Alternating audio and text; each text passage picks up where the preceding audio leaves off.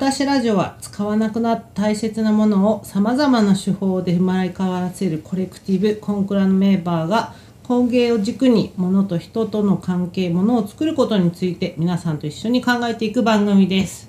コンクラの手法です。岩田です。海です。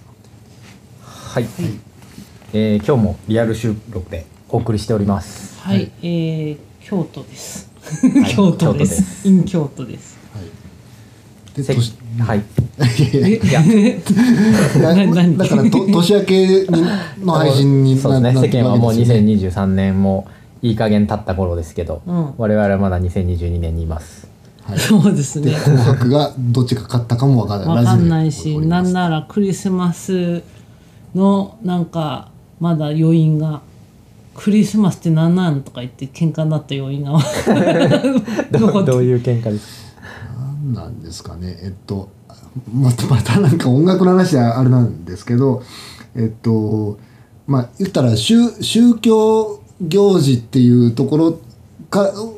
から始まったクリスマスを肯定的に見るとして、じゃあ何と捉えればいいかが分かんなくなっちゃった人がいて、まあそれ僕なんですけど人がいていておめえだろみたいな思って聞いてた自分で言うと。それでまあ特にまあ日本に住んでるから余計そうなんですけど、なんか僕別に日曜日なんか教会に行ったりとかせんしなってにわかな信者でもクリスマスの時にミサ行くんだったらまたちょっと違うしなとかぐちゃぐちゃ思ってるところがあって、それで欧米の人はどう思ってるんだろうなみたいなところで、えっと前翔さんのカラオケ行った時にもうこここぞとばかりにクリスマスソングだけひたすら入れてたことがあったんですよね。それでしかもまだクリスマスじゃないのに。ないない時に、であのえっとなんだっけな。ポール・マッカートニーの,、あのクリスマスソングがあると思うんですよ。もうさここポールのなんだ？なんかあのなんだっけ？あのタンワンダフルククリスマスタイムムあのっていう曲があったんですけどまあもはやねあのサーの称号をもらってるあのえっとポール・マッカートニー教がどういうクリスマス感を持っているのかっていうなんか、を言った時になんか「Simply Having Wonderful Christmas Time」っていうふうに言ってたんですよ。ん要するに深く考えずにクリスマスを楽しめというのがあのポール・マッカートニー教のメッセージであると。あなるほど。シンプリーがすっげえ僕の中で強く入ってきてねシンプリーハビングがすごい強く入ってきて、はい。お前は考えすぎだとポール・マッカートニー教に言われたようなちょっと気がして、これがなんだろうさらに僕考え込んじゃって、余計考えるってその絶対え音声がからピューリタン革命に行って名誉革命を経て、極端なまでにプロテスタント化した国の人はこうやって言うんだみたいな変なまたねじれた解釈を。ずっとそれをねあの1回で終わらなくてなんあのクリスマスが終わるまでずっとその話を何日間もするんですよ。例えばあのイギリスの女王は、ん。じゃあプロテスタントか否かっていうのをお前は答えられるかとか、ん。そんなイギリスにいた私にそんな問いをいやなんでそれはわざわざ言ったかっていうと、えっと、イギリスのなんか市民権かその永住権かを取るときになんかペーパーテストみたいなのやるらしいじゃないですか。でそういうところになんか、あのーしれっとその、まあ、もう亡くなられちゃいましたけど、えっと、エリザベス女王はカトリックかプロテスタントかどっちでしょうっていう問題が出出るっていう出題例を聞いたことがあったんですよね。でそれってまあ単純に丸×とかあのなんだろう50-50の選択肢の問題と答えることもできるし、それはでもあの名誉革命とかのことを知ってると、あのい未来英語プロテスタントのなんか UK になななるあのなんだろうな。あの歴史的背景を知ってるかどうかを、なんかこうなんかふっかけてきたっていう問題とも捉えることができるなとかって思って、でお前はあのイギリス永住ダメいいみたいなことを言う言うようなもん意地悪な問題かなとも思ったんですよ。まあ、それが本当そうだとしてだいぶ意地悪だしちょっとそれはやっぱり宗教の問いをするっていうのは本当かなって思う。そんな出題例なんかあったんですよ。だだからなんかライトなんじゃない？なんかあのエリザベス女王はどっちですかぐらいのライトな味付けだったと思うんですよ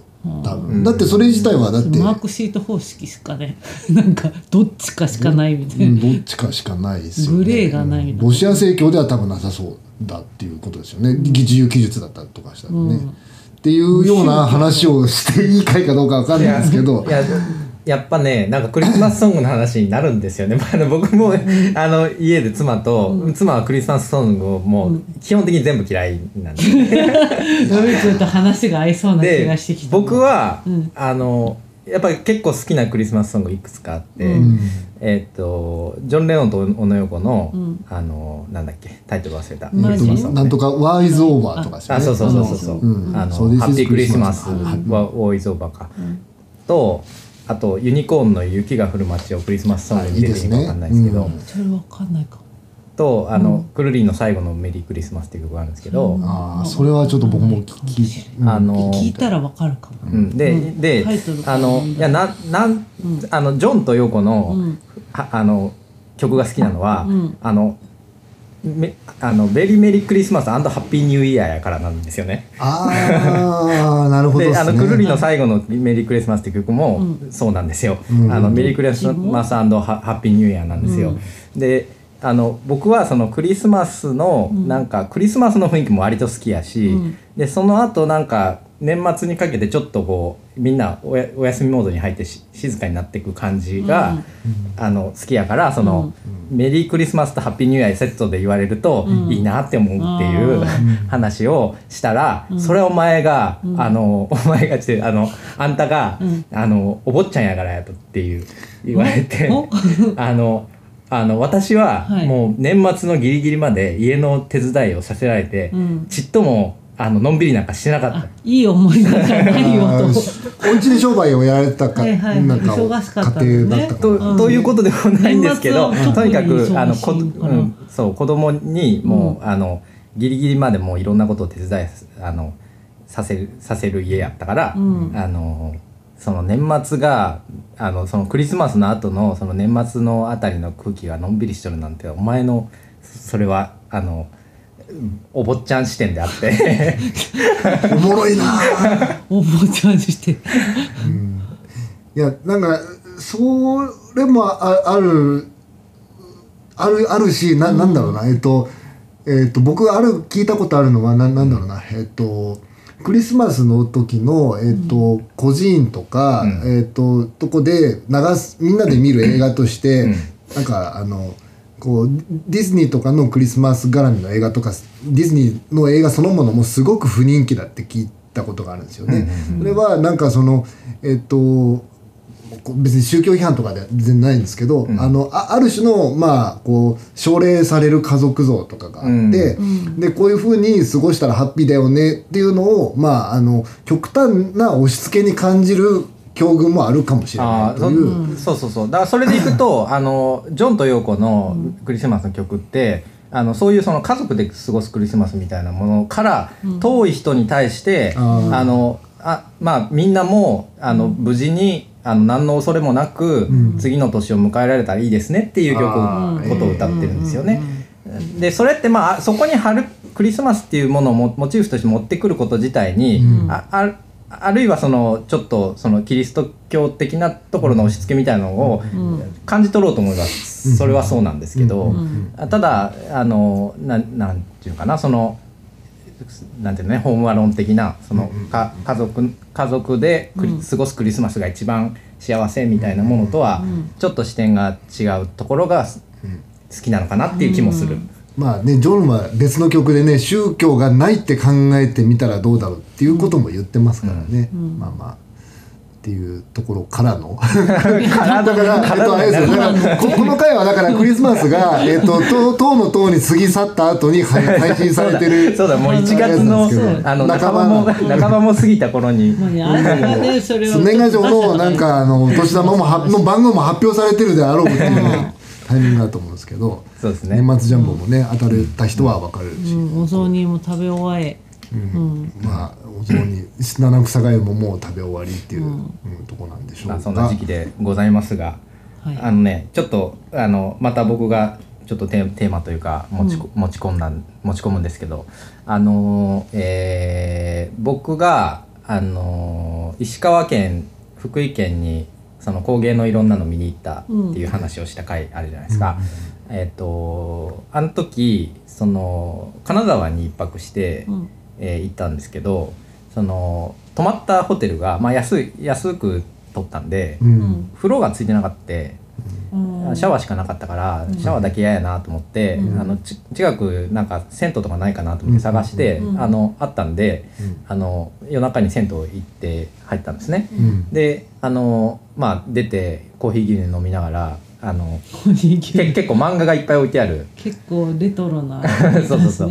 あの、まあ、昔ながらの銭湯って感じで、そんな結構漫画が並んでたんで、うん。なんかね旅行中で時間もあるし、あうんなんかちょっとあのす進んでいこうと思って本あのそこにあった漫画を読み出したんですけど、うん。あのその漫画がですねあのすごすぎてうん。あのもうその,、まあ、その銭湯で そんなにあのずっと読んでるわけにもいかないので。寒くなっちゃう。そうそうそう。体冷えるし。ちょっとチルチルる感じで手に取った割にはそう強烈だったけどちょっとすごちょっとすごすぎた。であのまあ一巻の3分の1ぐらい読んでだいぶ行きましたよそれで。も あのこれはこれはもう読まねばと思ってあのまあちょっと古い漫画なので、うん。メルカリで全巻セットとかないかなと思って探して全21巻なんですけど、長っ。そんなにある漫画。いやいやここれね長いんですよ。うん。で今8巻まで読んでるところなんですけど、まあ、あのタイトル言うと「あのカムイ伝」っていう漫画、うん。あの白戸三平っていう人が書いた。これいつのなんですかね、60連載開始が60年代の半ばぐらいかな、まあ、ちょうどちょっとあの岩田さんわざわざ持ってきてくれてるから後ろの方見ると1967年に第一版うん、初版ですね。そうぐらいの時に書かれ57た年漫画なんですけど僕この時代このぐらいの時代のも漫画で言うと手塚治虫は僕めちゃくちゃ読んでるんですよね、これ何？この赤目プロってなんですか？あのあ赤目言っていいのかな？あの白戸三平とか結構あれですよ。なんかぶ分業制を結構あある種か確立したというか、あのその前の、えっと、忍者武芸帳とかも、うん。なんかこうやってるうちに、まあ、終わり方も唐突だったりなんかあの極端な話あのストーリーを、えっとイニシアチブ取ってる人すらなんかこう分業制の中でこう変わってって、へーなんかこうな思わせぶりに振る舞ってたキャラがあっさり死んだりとかし してくるんですけど死にフラグが立ってんのにまああのでも今の話で言うとなんか漫画なんか日本の漫画超重要漫画誌みたいなところで言うと、A 面になんかやっぱ手塚治虫がいるとしたら完全に B 面かなんだろうなななんて言ったんだろうな。ビートルズのか例えばっかりあれですけどビートルズが手塚治虫だとしたらなんだろう、なんかザザフーとかなんだろうな。もうちょっとだんだんわかんなく余計わかんなくなってきたわかりやすいちょっと例えを考えるぞ。まああのそうなんか知ってる人はちょっと知ってる超重要作家みたいな位置づけではあちょっとこるあるしこはやっぱり私わからなすぎてアンド1巻目のまずタイトルの漢字が読めないっていうとこからもうすでにこあれ何の巻なの？こー歌に宿宿谷ですね。れどういう意味なんですか、えっとその谷の名前なんですけどあ地名あのそのですね。主人公というかあの漢でそう僕そうそうなんですよ。だからビートルズは聞いてたけどザ・フー聞いてなかったみたいな感じなんですけどあのーもう全然白津三平の本読んだことなくて、うん。でなんかまあ本当に銭湯でたまたま手に取って読み出したら、もうなんか本当にすごいんですよこの本。まあは8巻でまだ、なんていうかあの語るなよって話でもあるんですけど。ままだこれから折り返すところですね。だからあの僕もカムイで読んでないからちょっとあれなんですけど。であの僕あの 手塚治虫の「ブッダ」は中学、なんか今これブッダになんか匹敵する雰囲気がいや匹敵っていうかねもう完全にこれの影響を受けてますよ。あもそうなんだ。もうあのなんか最初のスタートがそれをちょっと今パラパラって見てるんそうですけど。そう。あのえっと手塚治虫ってすごいこういろんな作家に対して新しく出てきた作家に対して常にこうライバル心を燃やして新しい書き方を大変ですよ彼も。あのずっとか書き方を変えてきた人ですけど、うんうんあの明らかにブッダはこのカムイ伝の影響で書いてるなって感じがして、あのでそのなな 蔵出しラジオでうん。カムイ伝の話をするのが、うん。なんかどどこに帰着するのかもわからないままただ、うん。あのとりあえず今カムイ伝に興奮してるから とりあえず とりあえず。あの話持ってきたとこもあるんですけど、うんうん。えっ、と蔵出しラジオ的に言うとあのーえーあちなみにねカムイ伝はね、うん。舞台はえっ、と徳川、えー、と三代家光の時代ほの、まあ、架空の藩えっ、となんだっけ日置藩っていううすいま藩なんです。せんそれ何年頃えー、となんですか1650年ぐらい。何時代の？江戸時代の江戸時代の初期。初期はい。うん。だからその戦国時代が終わって、うん。徳川の世になったけど、うん。まだそのいろんな制度みたいなのが、はいはい。まあ、これから、ね。あの固めていく。ただ、うんその中で徳川幕府が、うん。あのまあ、うまく日本全国を統治するために、うん。あの身分制を、まあ、それまでももちろんあったものをうん。ガチガチに固めてその藩ごとに、うん。そのそれをもう政策としてしそのなんていうか盤石にするっていう、うん。まあ過渡期うん。の、えー、と舞台なんですよね。うん。であの、まあ、蔵出しラジオ的にはあの、えー、と犬王の話とかしましたけどあれは室町時代。ちょっと似て似てるっていうかなんかテーマは共通そうですね。あのまあ共通するところもあるなと思って。共通するとこは将軍三代目ってとこですね。うん。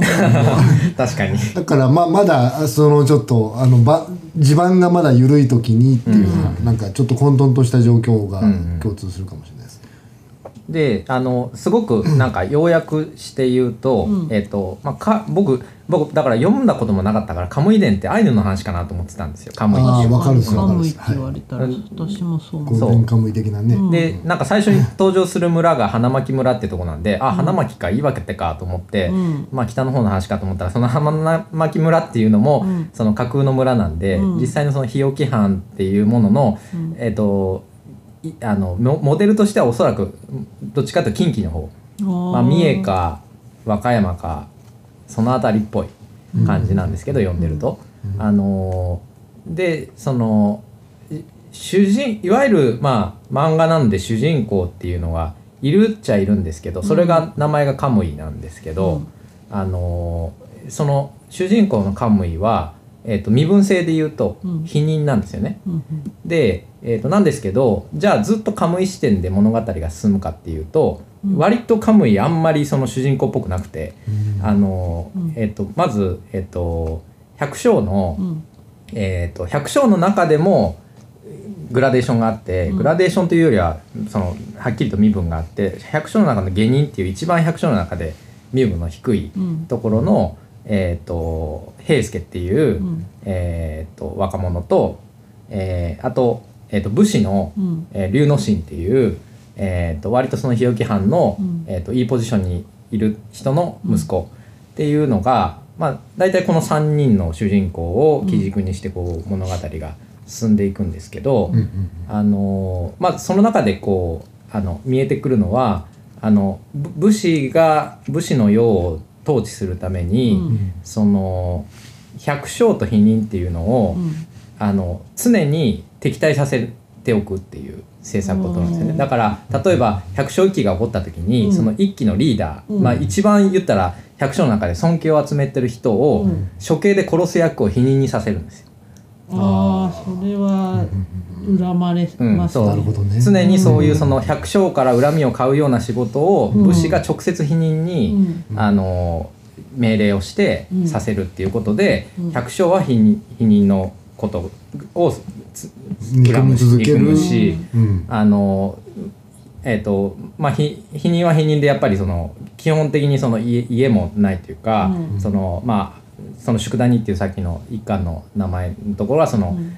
えー、と否認の村がある谷なんですけど、うん。あのまあその百姓のような生活はできない。あの基本的に何か生産しちゃダメって言われてるので、うん。だからその百姓が飼ってた牛が死んだら、死んだ牛を解体しに行って、うん。えー皮をなめすとか、うん。あのまあ、そういう仕事をしてるとうん。いうことが描かれるんですけど一をやっち。ゃダメってことですそうそうそうそう、うん、でまあもちろん百姓も生産はしてるけどその生産は全部管理されてるので、うん。あの米米は基本的にまず年貢として納めてそこから、あのなんていうかの残ったものをようやくありつけるみたいな、うん。あのことなのでで、まあ、そういうそのなんていうかあので正直どのくらいその時代の、例えばもう一番最最その、えー、と身分制が敷かれてる中で最下層とされた人たちの生活についての記録が残っているかってちょっとわからないんですけど、うん。だから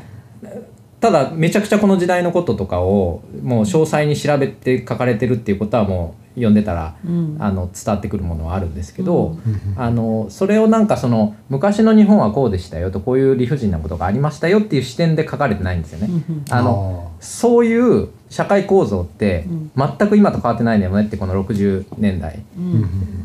のその読者に向けてうん。語りかけながら物語が進んでいくっていう、あのもんなんですけど、でおそらくその構造はじゃあ60年代で終わってるかというと全く多分そうじゃなくて、うん。あの2023年にもうん。おそらくある構造であるっていう、あの話なんですけどえーっと何の話がしたかったんだかな。まあまああのこまずまずここが社会主義の逆真逆ってことなのかな、えーっとまあでもあのちょっと今カムイ伝の、うん。えーっと登場人物とそれの、えーっと構構造を説明してもらったっていううん。とこなんだけど、ちょっとイイデオロギーにどうどうたらこうたらっていうのはちょっと僕もよくは分かんないです。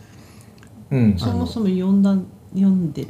あだから僕は読んでないんですよ。その前の忍者武芸帳とかを読んでたので、白戸三平で言うと。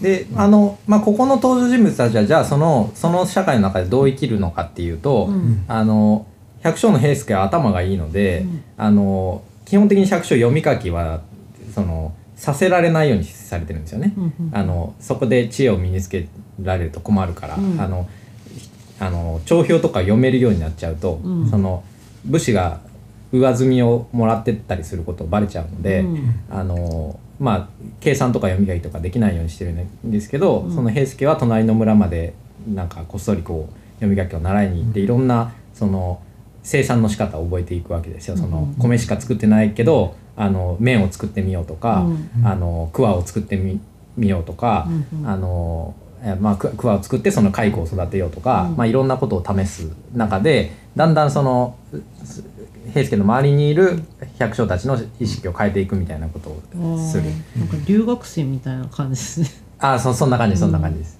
であの、まあ、武士の身分であった龍之進は、まあその藩のいざこざの中で、うんあの父親が出失脚することで、うん。まあ、浪人になって、うんで身を隠すために否認否認になるみたいなこととか、で平助は下人やったけどそういうなんかその工夫で村村に貢献することで、うん。あの信頼を集めてそのこう下人っていうもう絶対にそこから入れ登れへんみたいなことをちょっとずつ認識を変えていくみたいな。うん。でカムイは否認っていうところの不自由さから逃れるために忍びにあの忍者になる。っていうふうにあのその身分なんかすごい絶対にこうなんていうんですかあのガラスの天井っていうか、うん。ここここまでしか上がれないよってなってるところを、うん。まあ突破したり、うん。あるいは上の方にいた人がどん底っていうかその身分制の一番下のところまであの行ったりとかっていう、そのことがこう物語の中でどんどん入れ替わっていくみたいなことなんですけど、ただ、えっとどこに行っても、うん。あの自由はどこにもないみたいな。ーあの忍びになったら忍びの 忍びになったら忍びの中の掟があるし、うん。あのそこから抜けるということはし、まあ、死を意味するみたいな。うん。あの否認の中でも否認の否認頭みたいな人がいてそこ、うん。それが統治する何かその、えー、と上下関係みたいなものがあったりとかして、あのそのなどこまで行ってもその自由を求めていくとヒエラルキーの中でぶつかってしまうみたいな。でそこに今度もう少し物語が進んでいくと今度町人っていうこう人が出てきたりして、うん。そのいいわばビジネスで何かそのそういうなんか身分性によってあのすごくあのなんていうんですかね分断されているものの中を、うん。なスイスイ泳ぎ回っていくみたいな、うんあの登場人物とかも出てくるっていう、まあ、そんな話なんですけど、うん。あのそうそうそうあのあれなんですよ「鎌倉殿の13人」って見てました？鎌倉あの大河ドラマです。大河ドラマ。わかんない。いやあの何年にに一度かの名作と誉れ高いんですけど、全然とあそうそう家にテレビがない あそっかそっか。結構ね見れてないんですよね。うん。うんや鎌倉殿がめっちゃ面白かったんですけど、うん。あのへあれ鎌倉時代の話なんですよね。で、まあ、武士の話ですよ、うん。鎌倉幕府を、うん。あの建てた源頼朝から始まってっていうところで基本的ななんていうかあのストーリーラインに登場する人たちは基本的に武士なんですよね。うん。うん。まあそのやっぱりなんていうか物語としてその初めてその幕府っていうものを作った人たちの、うん。えー、と朝廷とのやり取りみたいなことをストーリーとして見せようと思った時に、うんうんあのまあそうそうなんか他の登場人物いっぱい登場させると物語停滞しちゃうので、うん。基本的に武士ほぼ武士しか出てこないんですけど、うん。あのなあの戦の時とかってめちゃくちゃなんか立派な鎧着てるじゃないですか。鎌倉時代は特にそうですね。スタイルがそうですね。うん。でその装飾的な。そう装飾がすごいんですよね、だからこれ誰が作ってるんやろっていうのは見てて思うんですよ。うん。あのはいはい。その鉄を叩いてうん。成形して、うん。漆であの綺麗にこう塗って、うん。でそこに組紐とかでこうあのいろんな装飾が、うん。あのついてたりする、うん。うん。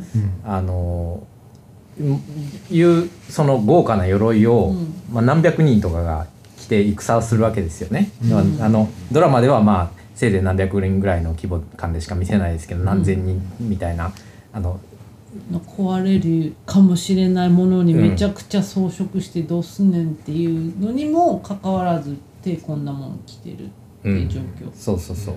でおそらくこれをこれだけの数を作ろうと思ったら相当な、多分それを作る人たちが、そう。うんいるわけで、うん。でなんかあのそういう人たちの姿ってでも大河ドラマではほとんど見せられないんですよね。出てこない。話の筋を、うん。あのこう追っていこうとすると、うん。あのもし作り手がそういう人たちを登場させたいと思ってたとしても、うん。やっぱりそこまでのことまではちょっと細部までは描ききれないみたいなことはまあしょうがないと思うんですけど、でもやっぱりその時代劇みたいなものってあの特にそういう大河ドラマみたいなその史実としてある程度はっきりしてるものを題材にしとったものって、結局その支配層というか、あの文文書に残るような人たちしか登場しないことが多いと思うんですけど、うん。ある意味その犬王とかってその犬王という名前しか残ってないところのうん。想像を膨らました時に、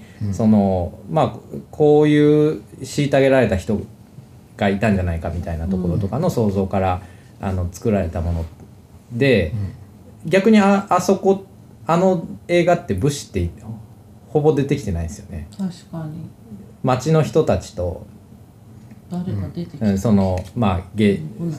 芸をする人たち、うん。まあ最初の頃とかですよね。あのちょっとえっ、と壇の浦かなんかに追ってきた人とかはそうそうあの、うん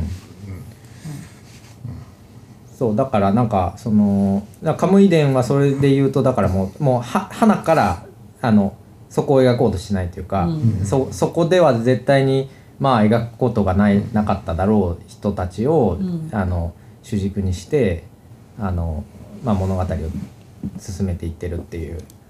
むしろ扱いづらいですよね。こう扱いづらいっていうのは、うん。こういう人たちのを主人公にすることで描いてはいかいかん語ったら面面倒な話になるぞみたいなうん沼を引き起こすじゃないか可とか能性もありますよね。まあ、あとコンプラコンプラ言ってるけど コンプラにとって大丈夫なのかとかなんか今そういう表現しづらいじゃないですか。そうなのかなちょっとうーん今またちょっとへ変な話ぶ分断の時代になんか入りつつあるというか、うん。うんなんかえっとその頃に、まあ、その頃っていうのは今のカムイ伝の話の60年代70年代とこうとかだったなんか差別的ななんか視点とかとはままた違ったなんかこう、えっと SNS の時代になった時に、うん。そこは無理くりヘイトがなんか無駄に助長された部分みたいなのがあってそこからなんかこう生まれてる今の分断とはままたちょっと構造が違う気はするんですけど。うん。うん、まあでもそのカムイ伝とかみたいななんだろう構造とかって例えば小説とかだと大江健三郎とか、うん。あとなんだろうなえっとなななんて言ったのかななんか黒人のパラシュート兵が得た避妊の村にこう落ちて、で、えっと、ヒエラルキーの構造的にはなんかそのすごい下の人たちなんすごく虐げられてる人たちなんだけど、いわゆるそのアメリカに押されてる中で、まあ、黒人っていう、まあ、ちょっとあアメリカでも若干非差差別的な人たちが降りてきて、そこのなんかあのし主従関係がおかしくなったりとかする物語とか。えーえそれ大江健三郎の？大江健三郎の短編であるんですよ。なへーなんだったっけな？えっ、と、なんとかっていう。それ面白そうそれ結構面白い面白いんですよ。で、それと、あとそ、同じ時期のフォークナーとかの、なんだろうな。えっ、と、えーな、あの、アメリカのこう、えっ、と、いわゆるインディアンの部族に、うんえっ、とこうむむしろ、えー、と服従を敷いている、えーと本本来は、えーあのなんだろう権力者である白人の、えー、となんだろう、えーこう裕福にはなりきれなかったポアホワイトっていう人たちが、うんえー、とインディアンにこき使われてるなんか状状況からのなんかこうなんだろういわゆる主従関係をうんなんか一回こうまっさらにした状況から始まるなんか人間ドラマみたいなのとかは、うんうんうん。確かにちょっとつそういう僕そういうなんか延長線上でなんかこう白戸三平作品とかがなんかあったので、うんなんかその当時のなんかところのえっ、としまあ、世の中を、ま、ガラッとちょっと暴力的に変えようとしてたなんか学生運動のやってた人たちに白戸三平なんか辛抱者がすごく多かったっていうのはちょっと想像はできるなっていうのはちょっとなんかああるあるはあるですね。なんか。めちゃめちゃ久しぶりになんかあのカムイ伝っていうワードをあの岩田さんから聞いてるっていう状況です。僕なんか僕もなんかちょっと。これななんでカムイってそもそも名前がその主主人公っぽくなる人はカムイって名そ前がのついてる作者の意図はまだちょっと8巻まで読んでる時点では分かんないんですけど、うん。あの物語の筋的には、うん。えっとななんかその固めの巨人みたいな人が森から出てきて一、巻の表そのそう。あのその人がその避妊の村にその宿谷の避妊の村に来て、うん。その生まれたばかりのその赤ん坊を抱えて、カムイって叫んだから、うん。カムイっていう名前になったっていう、あのところから始まるんですけど、うん。一方であの面白いのがその人間の話ばっかりしてなくて、うん。あっていうか一番最初人間全然出てこないです最初。うん。森のシーンからそう。ど動物の中で起きてるそのまあすごいなんていうか分かりやすい表現で言うと弱肉強食みたいなところをうん。まず冒頭で見せるんですけど、うん。その中でその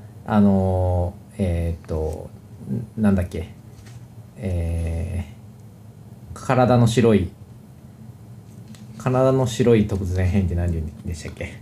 えっとあのあれです。アアルビノ？アルビノ、うん。アルビノのあの狼。うん、が出てきて、うん。でまあアルビノなのでその目立つので、その他の兄弟から煙たがられるわけですね。いじめられるんですよね、うん。自分だけ餌もらえんかったりみたいなことで、でその白い狼のこともその固めの巨人は「カムイ」って叫ぶほうほうでだからいその一巻の段階ではカムイは2人2人というか2人まあ1匹と1人がいて、うん。犬のカムあの狼のカムイと人間のカムイっていうのが、あのまあカムイ伝っていうところでいうと主人公みたいな風な白い狼って神様とかなんかどこかのあアルビノはなんかそういう蛇でも何でも神の使い扱いされやすいですよねね。日本とかって、まあ、ただやっぱりその動物の特に狼って社会的なうんその群れを作る動物なので、やっぱりその群れの中で生きていこうと思うと、うん。そのまあ、見た目が違うこととか、まあ、単純にその,、あの敵敵というかその目立ちやすいみたいなことによって、うん。そのまあ、はみ出し物になるみたいなところは、まあそうですね。大江健三郎の見たらその名も「シーク」っていうあのタイトルでした。それでまあか買うんですけど得た否認のとこにあのパラシュート兵が落ちてきて、うん。えっと、それは黒人なんでちょうど黒黒い感じですね、うんうんちょっと、ね、ただたまたまネガポジがうん安定してますけど、い一応異物としてあの言葉もわからないあの黒人を、えっとえーまあ言ったら、えっと、得た否認ってされてる人たちが飼育していくっていう話だったでした、うん。そういうそういう意味で言あうと。シークって探すって意味じゃなくてシーク。あそうそうそうそう、育てるってそうそうそうう。んうん。あの生き物係の飼育ですね、うん。そういうのでした。そういえば確か。うん。それとあれですよね。岩田さんのその、えっと、北陸三県のえっと、えー工工芸機構みたいなところのうん。なんか家庭で突如とと突然 登場したカムイ伝うん、それそのエピソードもドラマチックだな。なんかすごい。なんかなんか別にだから工芸とつながるのかと思いながらあの持ってきちゃったんであの落としどころが分かんないんですけど。あのそうなんですよね。お落としどころが分かんないっていうよりはでもぼ僕そのななんですかね。すごいここんな雑な言い方していいか分かんないですけど、うん。えっ、と今そのカムイ伝の話とかのうんえー、と僕はあのよ読んでないので、し白と三平のなんか取り扱われ方をメタ的にし知っていてうん。うんうんあの考えてることなんですけど、うん。やっぱ民芸会とかをやっぱそう想起させるわけなんですよね。こう無無名性だったりとか、はいはいはい、うん。あのそうそういう人たちが結構あのなんだろうこうえっ、と美意識とか秩序みたいなところに対するなんかある種の批評精神だったりなんか問題意識がみたいなみ人間運動みたいな、うんうんうん。あのことをちょっと思い出しながら、うん。えっ、と今岩田さんのカムイ伝の話をちょっと聞い,、うん。聞いてたところはあります。うん。あるいは権威主義とかそういうことを一回はどうやって排除するかみたいな、うん。そういう話とかもまああったし。なんか作っていい権利っていうのがあるっていうのがショッキングだあ要は生産者としてってことですよね。作っちゃいけない、だから作るってことが逆にパワーだっていう認識だよね。うん。作れれば、だって作れる人の方が有利だ、有利っていうかその力を持ってるからこそそれを押さえつけるためにうん学びをやめさせうん。作らせる権利を奪いっていう、まあ、あと産業とか生産とはな何かっていうところもあると思うんですけど、うん。うんそれ当然なんか生きてる集団だから、うん。えっと山の獣とかを、えっと捕らえて皮を剥いでなめしたりとかそうそういうことをん産業にはなってなかっただけでししてるわけですよね、うん。た多分、うん。うん。そそういう彼ら、別にそれがじゃあえっとあのお前らは産業やるなって言われてるだけで、うん。じゃあそれは作ってないことになるのかっていうのはちょっと革細工だったりとかそういうことも、うん。それはちょっと思ったりはしますよね。結局その、えっと 藩藩のその藩の能力っていうのが米の取れ高みたいなところで、はいはいあの幕府から判断されるので、うん。やっぱりその米を作るっていうこと自体が一番なんていうかあの制限としてはあのきつく制限されているので、うん。あのだその皮皮をなめしたりみたいなことはしてるんですけどただやっぱりその家畜を飼育するみたいなことはああの、まあ、この漫画の中ではですけど、やっぱりできないんですよね、うん自分たちでは、うんそれは百姓の仕事であって。百姓がその米を耕したりする、まあ、別に牛って食うもんじゃなかったんで、あの米を耕したりするために使ってた牛が死んだらそれを、まああの解体しに来る否認が解体しに来るみたいな、うん。あの分業化だねなんかまあでもオフィシャルではなななのかどうかわかんないけど。うん、仕事がはっきりしてじゃん。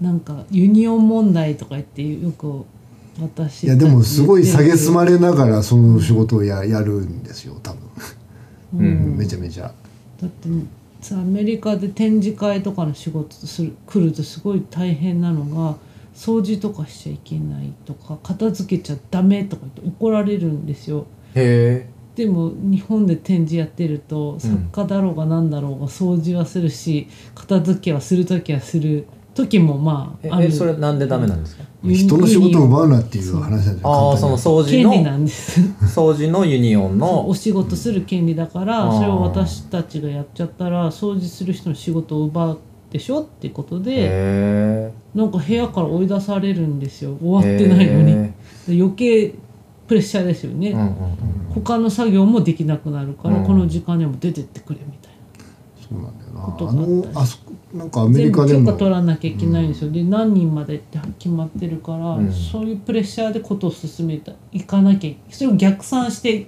ことを進めなきゃいけないっていう。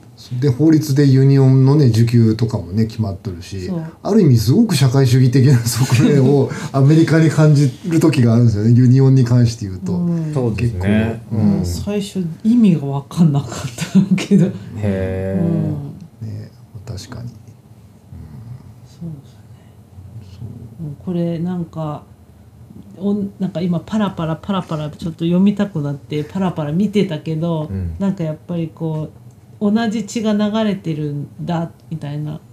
あの、は人間。人間だからみんな赤い血が流れてるんだっていうなんかシーン。がたまたま出てきたんですか？たまたまバッと出てきて、うん。やっぱりなんかその病もともと同じ平等じゃないかっていうのところからでもやっぱ俺は強くなっていくんだっていうセリフに次に行くんああそうなんですね。ですよ。うん。なんかあの僕もそのかなんだろうな。あの忍者武芸帳は読んでカムイ伝になんかこう手手を出せてない理由の一つが、なんかもうあの広大な沼が見えたからっていうのも 21巻でね終わるからねご安心をでしょでもこのこの後に外伝があるんで。うんそうカムイがまあるんですだね何巻まであるのそれでそうなんですよね。だから悠々白書が18巻で終わるよって言われるのの気軽さとは全然違うんですよね。多分なんか。ドラゴンボール。ドラゴンこの一巻がね長い長いっていうかねよ読むのが結構ねあのコマそのコマも多いしあの文字字の分も結構ね。だから塩さんに分かる例えか分かんないですけど「ナウシカたった6巻か7巻だよ」って言われた感じってどうですか、それがなんか60巻分ぐらいあるみたいな。一生かかるやんめねちゃめちゃ長くどえらいエネルギー吸い取られるみたいなあれですよね。その密度もストーリーも、うん、っていうのはあるんですよなかなか手手がつかずにおりますよが、うん。ちょっと読みたくなりましたねやっぱり。あの岩さんの話で。うん。なんかねうーんとなんだっけな。なんだっけな。いや忘れました。なんかいろいろつながったからこれを蔵出しラジオに持ってこようと思ってはいたんですけどね、うん。忘れました。なんかあのちょっと全然また違う話なんですけど。ちょっとに民民芸のその作るさその日常のものを作るっていううん。お仕事と、うん。なんか好きだからうん。作品として作るっていうのと違うよとか、うん。まあよく言うじゃないですか。はいだからそれに対してうん。この人たちはそれすらも選択しないってそんなことできるのかなって今話やっぱ聞いて思うんですよ。うん。だってこっそり勝手に岩とか拾ってきてうん。見つからなきゃその辺にいっぱい素材転がってるんだったら作れるわけだし、うん。でもそれが管理されていてすごいなんかすごい管理社会っていうかうんそれって日本人がなんか例えばいまだにマスクを外せないのと同じで、うんうんなんかそう勝手にマインドセットがそういうふうにあそうですね。だからここのこの物語に登場する人のほとんどは、うん。その今の状態ってことに疑問を持ってない、なかったりするわけですよね。うん。そのまあ否認に生まれたんやしこういう生活をするのはしょうがないやろとか、うん。あのいや下人は下人やから俺らとは違うやろとかっていう、あのそそこの、まあ、前提を疑うっていうことがあの環境的にもできないうん。状態うんうん。から、まあ突然変異的にそそれっておかしくないっていう人が出てくるっていうところから、うん。あのまあ、転がり出すわけですけど、うん。うん。その突然変異がどう出るかっていうのが今のなんか最近のそのよく言われる出る杭は打たれないからどんどん出ろとかなんかそれも逆にあ最近プレッシャーになってないからみんなってちょっと思ったりして、勝手に心配してるんだけど、うん。変人であれとか言われちゃうとか、余計なお世話だなと思うんですよ。うん。うん、なんかそういうふうにね最近依頼がす来るからお仕事で、子供たちや学生に「変人はいいぞ」とか言っていうのの会に呼ばれて喋ってる自分が滑稽でしょうがなくてうん。私自分のこと変人って思ってないしなんで私を呼ぶんだってちょっとイラついてるところがあるのに。でわざわざそんななんか変人になれっていうのが不自然にも思えるしなんかみんな違うんだけどみんなへみんなが全員変なんだからうん変人ってなんかそんな幻想はないんだよって思う、うんうんうん、そうもそうも変人なんていないっていうん。そういう意味では。うん。なんか最近見たので言うと,、えっとまあ、いわゆるあの日本だと,、えっと高学歴とされてる、まあ、東大とか京大とか早稲田慶応みたいなところで特にやばいややことやってるやつらはあの奨学金とかサポートするよっていうような取り組みを見た時になんかい一理あるなと思いつつ一方で思い出したのがあのそれこそ映画の「グッドウィル・ハンティング」って、うんうんうん。あの僕もこの間なんかねあの志保さんの娘が見ててここれやばいから見見ろ的な感じでちょっとうっすら見たんだけど、最近子供からこれを見ろの圧がすごいでまあ、か簡単に言うと別に学歴とかなあなんか特にあの、まあ、言ったらあのすごく、えー、と低所得者層の中のコミュニティで育った人とかが、突出したな何かを発揮してそれが発見されるようなざっくり言うとそういうストーリーなんですけど、うん。そうね。そういう発見のされ方って現代ってどういうふうにされればいいのかなっていうのはなんかその時なんか同時に思ったんですよね。別にあの。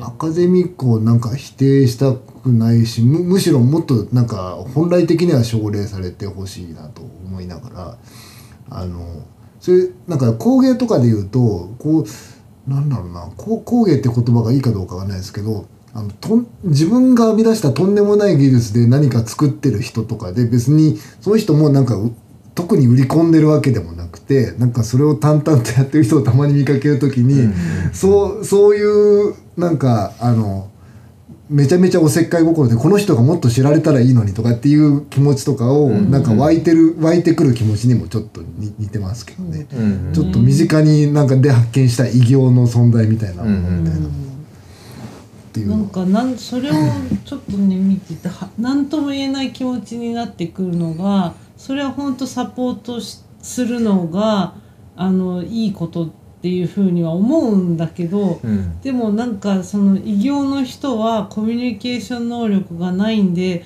我がサポートしますよっていうのもなんかその社会にフィットする必要ってあるんだっけってやっぱふと思っちゃったりもするから何とも言えない気持ちになる時があるんだよね。そうだよね。なんかいそれがいいことかもどうかも分かんないしそのなんか自分のその今その人たちが立ってる持ち場でなんか普通になんかか活動っていう大げさなそこで暮らしてることが自然である人にととって、なんかそのおせっかいというよりはただの好奇心でこの人がこういうところと違う世界となんか交わったら何が起こるんだろうというえっ、と外野の好奇心あの無責任な、そうそういうなんかことを思ってる自分を発見する時がたまにあありますね。うん。まあ。そうだからなんか前回のエピソードでその自分がその音声の編集をしてた時はいはい。のそのなんていうかあの心持ちっていうか、うん。を振り返った時にすごいなんか上から目線だなと思ったわけですよ。うん。なんかその編集みたいな作業が。そのあのこの方が聞きやすいからこうしてあげようみたいな。あののってそれはもうあくまで僕の、うん。僕の思ういい方向であり、あの別にそのその場で喋ってる中ではいいも悪いもないわけですけど、そこにここれはあんまり良くない部分だからカットしようとかっていう視点が入ることのうん。上から目線な感じっていうのが、うん。あのまあそそうそう取ったらですけどね。実際には、うん。あの必要な作業ももちろんあるし、うん。あの全部なんかそういう編集っていう作業をうん。なんか上から目線の行為というふうに言うわけでもないんですけど、うん。なんかあのそういううーんとものが本当にあのひ必要でないのにうん。やってしまっている可能性はあるよなっていうのは、思った。思いますよね。うん。うんそれすなんかコラボレーションの時とかってすごくこう難しいじゃないですか。こうしたらもっといいじゃんみたいなのが言いづらくなっちゃうから、うん。うん。で私やっぱり結構こうおお話しして音声メディアの仕事来て、うんなんかどれだけ自由に喋っていいですかとか、何分ですかとか言ってすごい気にして聞くと、うん。もう気にしないで話してくださいって言ったら絶対に延長しちゃうし伸びちゃうって大丈夫ですかってもう一回聞くんですけど、はっきり言うと向こうから「大丈夫ですから?」とか言って、すごい言われて、うん。で実際にすごいカットされるんですよ。うん。そうでしょうね。ななんですけど聞いたら面白くてなんかあのその変なリミックスになってるから自分ははいはいはいはい。違う自分を発見するんですそこに。なるほどね。こんな話し方をしている風な人間になっている私みたいな。でなるほどね。面白いかあらー。それはそれで絶対自分では表現できないからそれはそれで楽しくなってきちゃったんだよね。でそれであのそういうのが上手い人の仕事にあもう依頼来たら断らないし、はいはいはいはい楽しいからうもうあのワクワクその日来るの楽しみにしてうん。お話しする時も、うん。なんかだんだん話しやすくなって、うーん。何回かリピそうかートそういうパターンもありますよね。うん、難しいな。安心して編任せる集者みたいな人がなんか編集者みたいな人か編集者の人とかがよくやっぱり岩岩さんのなんかおっしゃるようなことことの葛藤をなんかお,、おっしゃることをよく聞いた気がするんですよね、僕はねうん。ややっぱりこう、うん。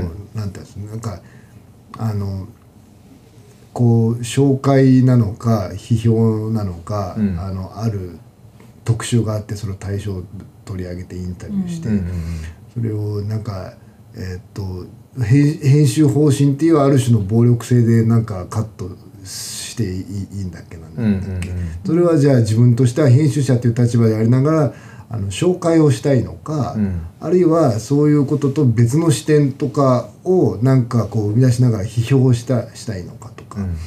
でいう中で、まあ、まああるなんかヒップホップのライターとかがえっとなんだろうなすごく最近なんか かたたたまたま聞聞いたのかあれは。あのえっと要はライティングとか編集とかとその界隈の,、うん。あのコミュニティが狭すぎると、うん。その紹介者がもうそのコミュニティの一部分とかになってしまうと、うん。えっと何かを第三者に伝える時に紹介にとどまって批評まで踏み込めないって話をなんか聞聞いたんですよね。でなんか僕全然違う立場だしそんなこう、えっと使命を追ってるようなことってあんまなないなくはないけど、うん。あのちょっとわかるなと思ってその人の言ってることは。なるほどね。そうそうそうそう。それはね思ったんですね。うんうん割り切ってやるしっていうのはもうまあ必要な時はあるでしょうね。必要っていうかほとんどそれは必要とされているし、役割っていうふうに思って割り切ってやるか、うんうん逆にあえて任せてこちらも任せるみたいな相手に。なんか音楽でいうと何だろう楽譜があってそれを好きにこう解釈してやっていいよっていう関係性なのか、うん。お互いちゃんとパートが決まってて、うん。はいちゃんとぴったりやりましょうっていうのだとまた全然違うじゃないですか、そのうん。立場上的にも。まあ自分の作品とかの話ですごく恐縮だなと思うんだけどいわゆるその暴走族のコーコールっていうあのアクセルミュージックっていう空ぶかしの音と,、えっとうん。ドラマーの人のコラボレーションっていうのを、まあ、一つの作品でやったことがあった時にそそのまあ当事者たちはまあ多少なりそのえっとやったことのない種類のコラボレーターに興味があってこう、うんえっとまあ一緒に参加してくれたんですけどえっと特にまあドラムとかはままだあれなんですけどボーいわゆるアクセルミュージックとかコールとかって言われてるものの中にはあのそれこそあの伝統的なスタイルがああってその中でこう、まああのちょっとずつそれにのっとってなんかアップデートしてとかそういうような中で、それこそ全くの異形みたいな人がたまにいるんですよね。うんなんか全然違う文法とかあのとんでもないその人にしか思いつかんようなややり方をする人とかが。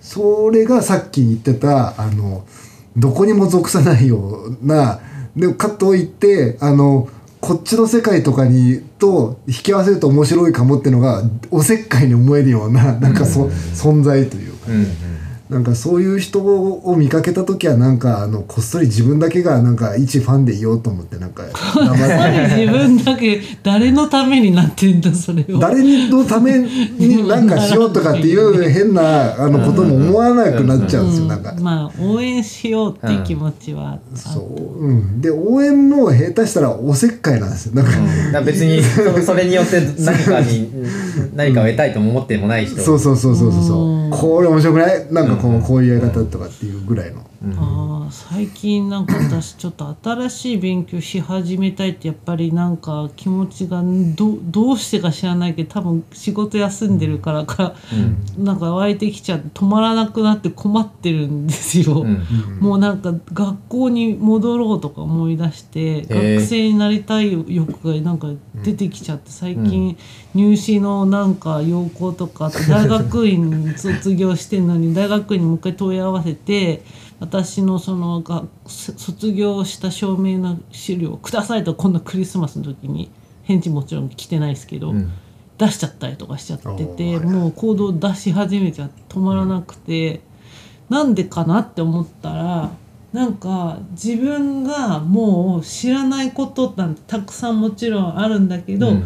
怖いんですよそれをん。チャレンジすることが。うん。で昔はそういうこと全くなかったのに、うん新しいことを知る恐怖っていう謎謎の恐怖をし知ってしまったから逆にそれに何かそれに対するなんかダブル恐怖っていう。でなんで勉強することも実は自分が知っていることをもっと深く知るっていうのが、まあはね、博士課程だったりとか、研究員課程じゃないですか。うん。全然違うことをやりたいってなんか思うようになっちゃったんですよ。で絶対そうしたとしても、うん。自分は今までもあのやってきたことを学んできた方にどうしても振り戻されてしまうから、うん。離れれば離れた方が、うんなんかあのどっちに転んでもいいようになる気がするなっていう何かに対するあがきが今出てきてる。何のあがきなんでしょうねわかんないけど最近だからいきなりなんかあのうん農業とかうん。最近やけに私あの林業の勉強し始めたりとかして全然違うじゃないですかやってきたことと。うんでデジタルだったりとか インターネットとかうん。あの、ね、ウェアラブルだとか最先端とか言われてるのが、はなんか知らないけどそっちの方になんか興味がすごいいってしまっている。これは何から出てきてるんだろうっていう。ななんなんですかね。多分恐怖心です、恐怖心。うん、知ってることだけを突き詰めていく恐れっていう。なんか多分逃げてるんですよ何かから。うんまあでもねなんか今日野生の世界だったらさ恐怖があって逃げるってめちゃめちゃ普通の,、うんあの行動なのそうでんなんかどういう因果関係としてはちょっと興味深いですね。なんか、うん、ぼなんか思い出せないですよ原因が。だから、ただ単に暇。だからかとか思ったり。してあ暇がいかに豊かな状態であるかってことですか？ギリシャ人で怖いな こう暇が怖いから哲学とかが発達するみたいなギリシャ人的なあれですか？うなんか分からないですよね。これだからわしあのそれはねって答え教えてくれる人募集中です。ううん。それねスチャダラパーで「暇について」って曲があるんですけどそれ聞くとちょっとわかるその頃もう多分仕事復帰して暇じゃなくなってる可能性大なんだけど そんなこと言ってたとか言い出しそうだけど、なるほどね、うん。なんかね新しいこと覚えたい欲とねまたちょっと違う気がする。し新しいこと知りたい欲求ってあるじゃないですか、それってちょっと違うんですよ。自分から離れたい欲求。えー知ってることから離れていきたい欲求。知ってる人知ってることから離れていきた。ないんだろう例えばスポーツ選手が同じスポーツをし続けて練習しててそれでいいのかって言って他のやるとかあってそれは、でももともといつもやっているうん。あの筋肉と違うこ違う筋肉をつけるためにちゃんと目標がはっきりしてるんですけど、うん。私の場合それすらももっと離れたい。全く役に立たない。今のやってることに関係全くしなくても全く役に立たないことをあのに行きたいっていう。だから若乃花とか力士の人がアメフトを目指しましたではなくて、ええ。ダイヤモンドバックスのランディ・ジョンソンっていうピッチャーがカメラマンになったみたいなことですよね。ちょっと分かんない。けど離れすぎ。離れすぎ。離れ方としてすっごい離れたところを突き詰め出したみたいな。突き詰めるかわかんないけどそっちに行く興味でそれがさっきのカムイ伝でこういろんなことに隣の村行ってうん学びましたとかを聞いてた時に、うんうんああなんかその気持ちそうしたくなる気持ちなんとなくわかるまだまだこれまだあるだろうまだあるだろうどっかにどっかにとか言って言ってる欲求にちょっと近いし。うん同じことをそそこの場でずっとやってたらあかんっていう変ななんか恐怖心にもなんか分かるなとか思って聞いてた。うん。いやまあいずれにしてもちょっとカムイ伝読みよ読まないとなってちょっとそし思っちゃったたら私もしかしたらもう地球にいられませんとか言い出して宇宙行くとか言い 言い出す可能ってい性もうのがあのイーロン・マスクの気持ちかもわからない。まあね。そうそれはわかんないですけど、でもそれってなんか、うん、終わりがないしそれがなんか遠くに行けばいいわけではないから。まあね、うん、ちょっとわかんなくないですけどねここではないどこかっていうのをこう、うん。ひたすら求め続けるっていう。そうですね。確かそれにドライブがかかり始めちゃっててまずいんですよ、うん。うん、面白いと言ったらいいのか、ダメです。ダメです。ダメなのかな？どうなんだろう。なんか目標がはっきりしないのにただその逃げだけでやってて収集つかなくなったらなんか後悔しそうだしそれはそれであ時間を無駄にしてしまったみたいうん。時間を無駄に、うん、な時間を無駄にはない目標かはっきりしてないことって悪いことじゃない気がしますけどね、うんそれ私そんなこと言ったこともないし考えたこともないんですよ今まで。うん。今まで目標も立てたことなく留学だってその場その場で決めてじゃなかったらなんかいきなりフランス行ってイギリス行ってまたフランス行ってとかややらないでもっと要領力ねやりますようん。ちゃんと。だけどなんかね。例えばですけど塩さんの今言ってるのは A って分野があったとして、A に浸かりすぎたのでちょっと B なり C なりに行きたいっていう欲求って考えた時に、うん B か C かなと思う B 要は A, い A 以外のところを目指すっていうところで A が意識されてるから、なんかどこに行っても A との関係性のもとになんか思考がある気がすするんですよね。た例えばですけど仮説ですよなんか今思いつきで言ってる。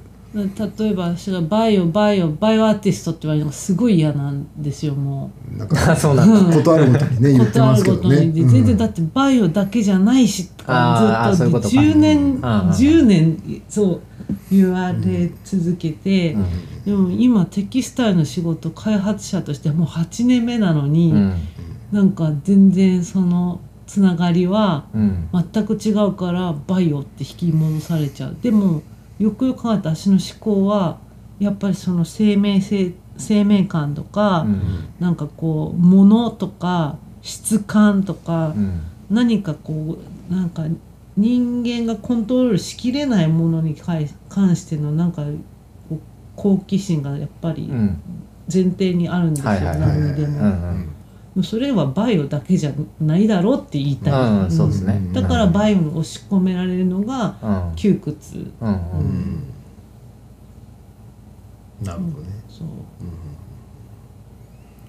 いやそうですよなんかあれ塩さんの場合は特にそういうその社会的なうん。その塩さんに向けられる目線みたいなものにっていうのがまあ僕なんかあのパンピーやからないのでそういうのがパンピーじゃん。いやでも例えばあのそういうあれスステージのただのなんか違いって考えた時に例えば僕があのあの岩田さんのお仕事のお客さんだとしたら、うん。基本的にはもうあのもう印刷のこと何でも知ってる専門家っていう目線で、あのは全然一般話してる人どとこじゃない。一般人というよりは専門家だよね。そうそうそう。でえっとなんか全然違うところで会った時になんか全然こう違う文脈からの岩田さんが登場した時に、いや言うても岩田さんはやっぱ印刷の人やんなっていう感じでやっぱ僕はなんかお客さんだったらあのおもなんか混乱をするかもしれない。ああそうそう。だから僕の場合はそういうそのそういう身近な人で言うと、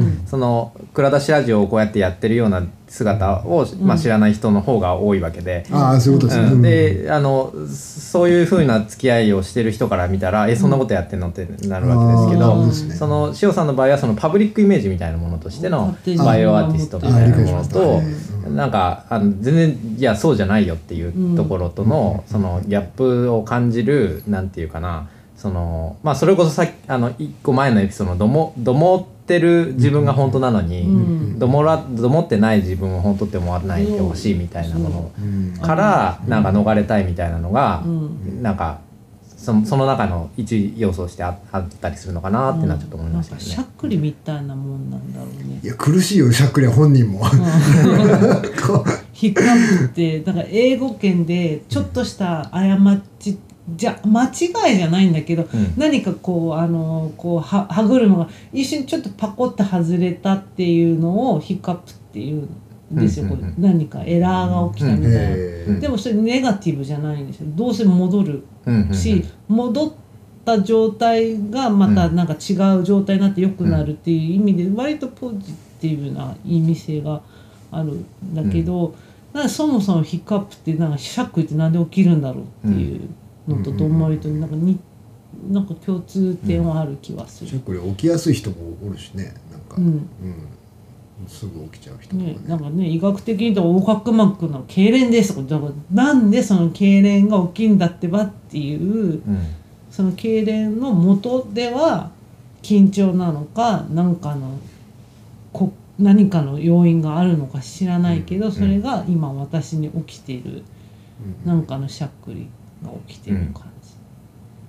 まあでもなんかやっぱり悪いことじゃなさそうな気はしますけどね。うんうんちちなみになんですけどその岩田さんはなんか例えばそういうえーっとこうえーまあわかんないです印刷屋さんとしての顔と、はいまあ、クラダショラジオの顔がある体で、はいそれが実生活でなんかコンフリクトするような瞬間ってあるもんなんですかコンフリクトしないですね。コンフリクトしない別にあただ別にあえて言ったりしてないだけで、うん。んうんうん、なんかでもコンフリクトしないのは、うん。あのーなんなんていうかうまうまいことうその嘘ついてるからっていうことなのかもしれない。へその自分にストレスがかからない程度の、うんうんうんうん。薄い嘘をつき続けてるのかもしれないっていう。うわなんかめっちゃ哲学的な。バランス感覚。ほらだってほら、そのそれこそあのゴミの話とかね、うん。の時にも出ましたけど、その自分がそのビジネスのの中でやってることと、うん。あのその上勝町の話の中でうん。こうなった方がいいよねっていう話とかって、うん。あのそのお客さんの前ではできない話だったりする場合もあるじゃないですか。そうですね。うん。っていうのはでもでも両方その目の前に相手がいる時にはそこに対して精一杯やってるし、うん。あのでも実際この方がいいよねって社会とか世界こうなってった方がいいよねって思ってることも真実だし、うん。あのそこは明らかに矛盾する部分がを抱えてるんですけど、うん。でもそれをあまり矛盾と思わずに生きているっていうところで言うと、薄く嘘ついてる感じ。あーあでもそれ分かりやすいですね、あの産一産業に携わってる人と,、あえー、とゴミの分別っていうのが、えー、と自分の意思とはが、えー、と関係なくこう直面してる人の、まあなんなんだろう切迫感みたいなのはあ、僕うっすら嘘ついて仕事に携わっとったなって思った瞬間は何個かあります、うん。そうそういう意味で言ったら、うん。まあ確かに。そう言われたら分かる、うん。はい。まあねあの あれ？クリスマスソングの話したのこのエピソードでしたっけ？クリスマスソング。ああそうかもしれないです。スタートから。うん。スタートから。クリスマスソングに始まり えっとカムイ伝を挟み、どういうエピ何か。ソードだって説明すればいいんだこれ。うん自分への正直さは何なんだってタイトルタイトルつける仕事が一番大変かもしれない。あよくなんかよくこのタイトルにできたなってなんか、うん。ね、という感じの今回のエピソードですけど、ーはい。うん。はいまあでもなんかあれですね。1年のスタートとしていきなりこっからこう反省会みたいな話になっちゃってるけれど なんか。いや反省会というよりはえっ、とえっ、と僕やみんなはどこへ行くんだろうみたいな。そういう話ですよね、いやちょっとしたあの女装みたいな感じですよね、はいあのそうですね。ちょっと2023年のねクラシはい、方向づけを考える上でのちょっと。ちょっと1年後にもう一回聞き直したらこんなこと言ってやがったって自分で思う気がする、はい。うん、いいですね。そういう記録としてね。うん、はい。って感じで多分いろいろとまだあの2023年も蔵出しラジオの企画としてはいろいろと仕込み中ですよね。そう、はい。い、やーあの面白くなってきますよ。うん、うん、楽しみいです。やー本当に。雑学ばっかりなんか学んでその話たくさん出てくるみたいな。いや雑学とか無駄こそ本当素敵なことはないですからね、なんかこうゆ豊かな時代に生きてんなって思いますよ僕は、はい。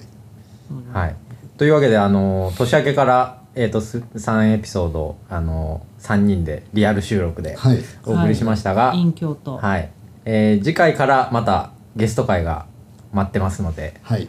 これも楽しみなんですよね。そうですね、はい。ゲスト会いつも楽しい。予告はしていい、まだやめやめてください。いやい。やわかんないですけど次回はまあまあやめときましょうか。はい。やめとあのね、楽しみに。そこは。はいということで。とい。はい、じゃあえっ、と来週も火曜日に配信しますので、えーぜひ毎週お聞きください。